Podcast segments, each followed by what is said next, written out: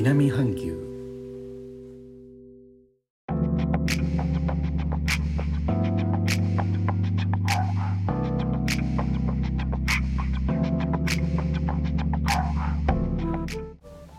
インドネシアから高野です。今日は雨季の晴れ間というか雨季の中の晴れ間というかちょっと日が差していろいろとあの洗濯物を干したりしてますけど風も雲も雲も出てきててねなんかまた夕方から雨になりそうですよね。この雨季の時期なんですけどもまあ大体10月ぐらいからっていうのが例年なんですよね。でカレンダーを見ると例えばインドネシア語で9月のことは September というんですよね。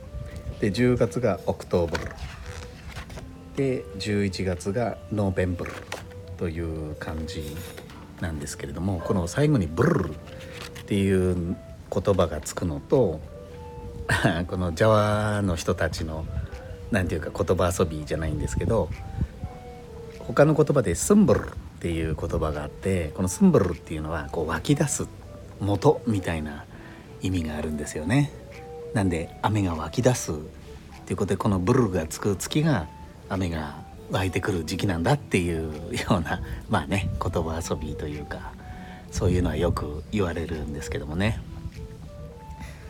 あとはまあ湧いてくるといえば煩悩ですわね。さっきねあのちょっとちらっと YouTube で見ちゃったんですよね。ある人がその収益化を達成しました。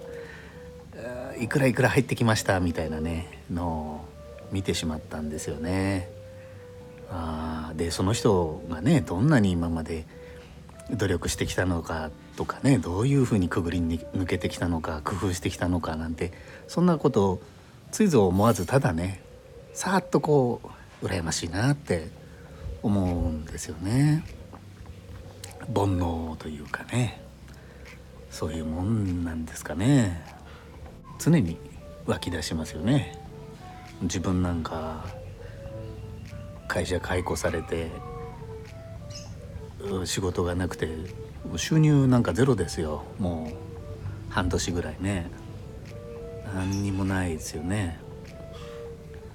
それでも時間はあるんで YouTube やったりねこっちに音声を上げさせてもらったりしてますけどね。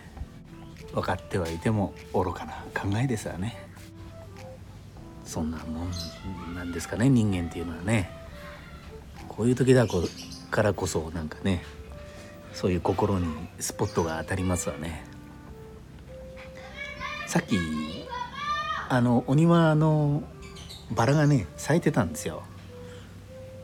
で他の人曰くあの他のところに植えてた時はあの他のところから移植したんですけどね。植え替えたんですけどね。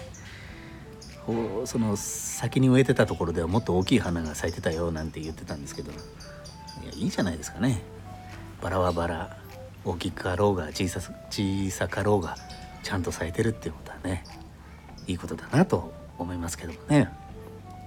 このあと夕方の雨なんかで 花が落ちなきゃいいんですけどね。風が強くなってきたかな。インドネシアから高野でした。それではインドネシア語でのご挨拶。またお会いしましょう。参拝順波ラギ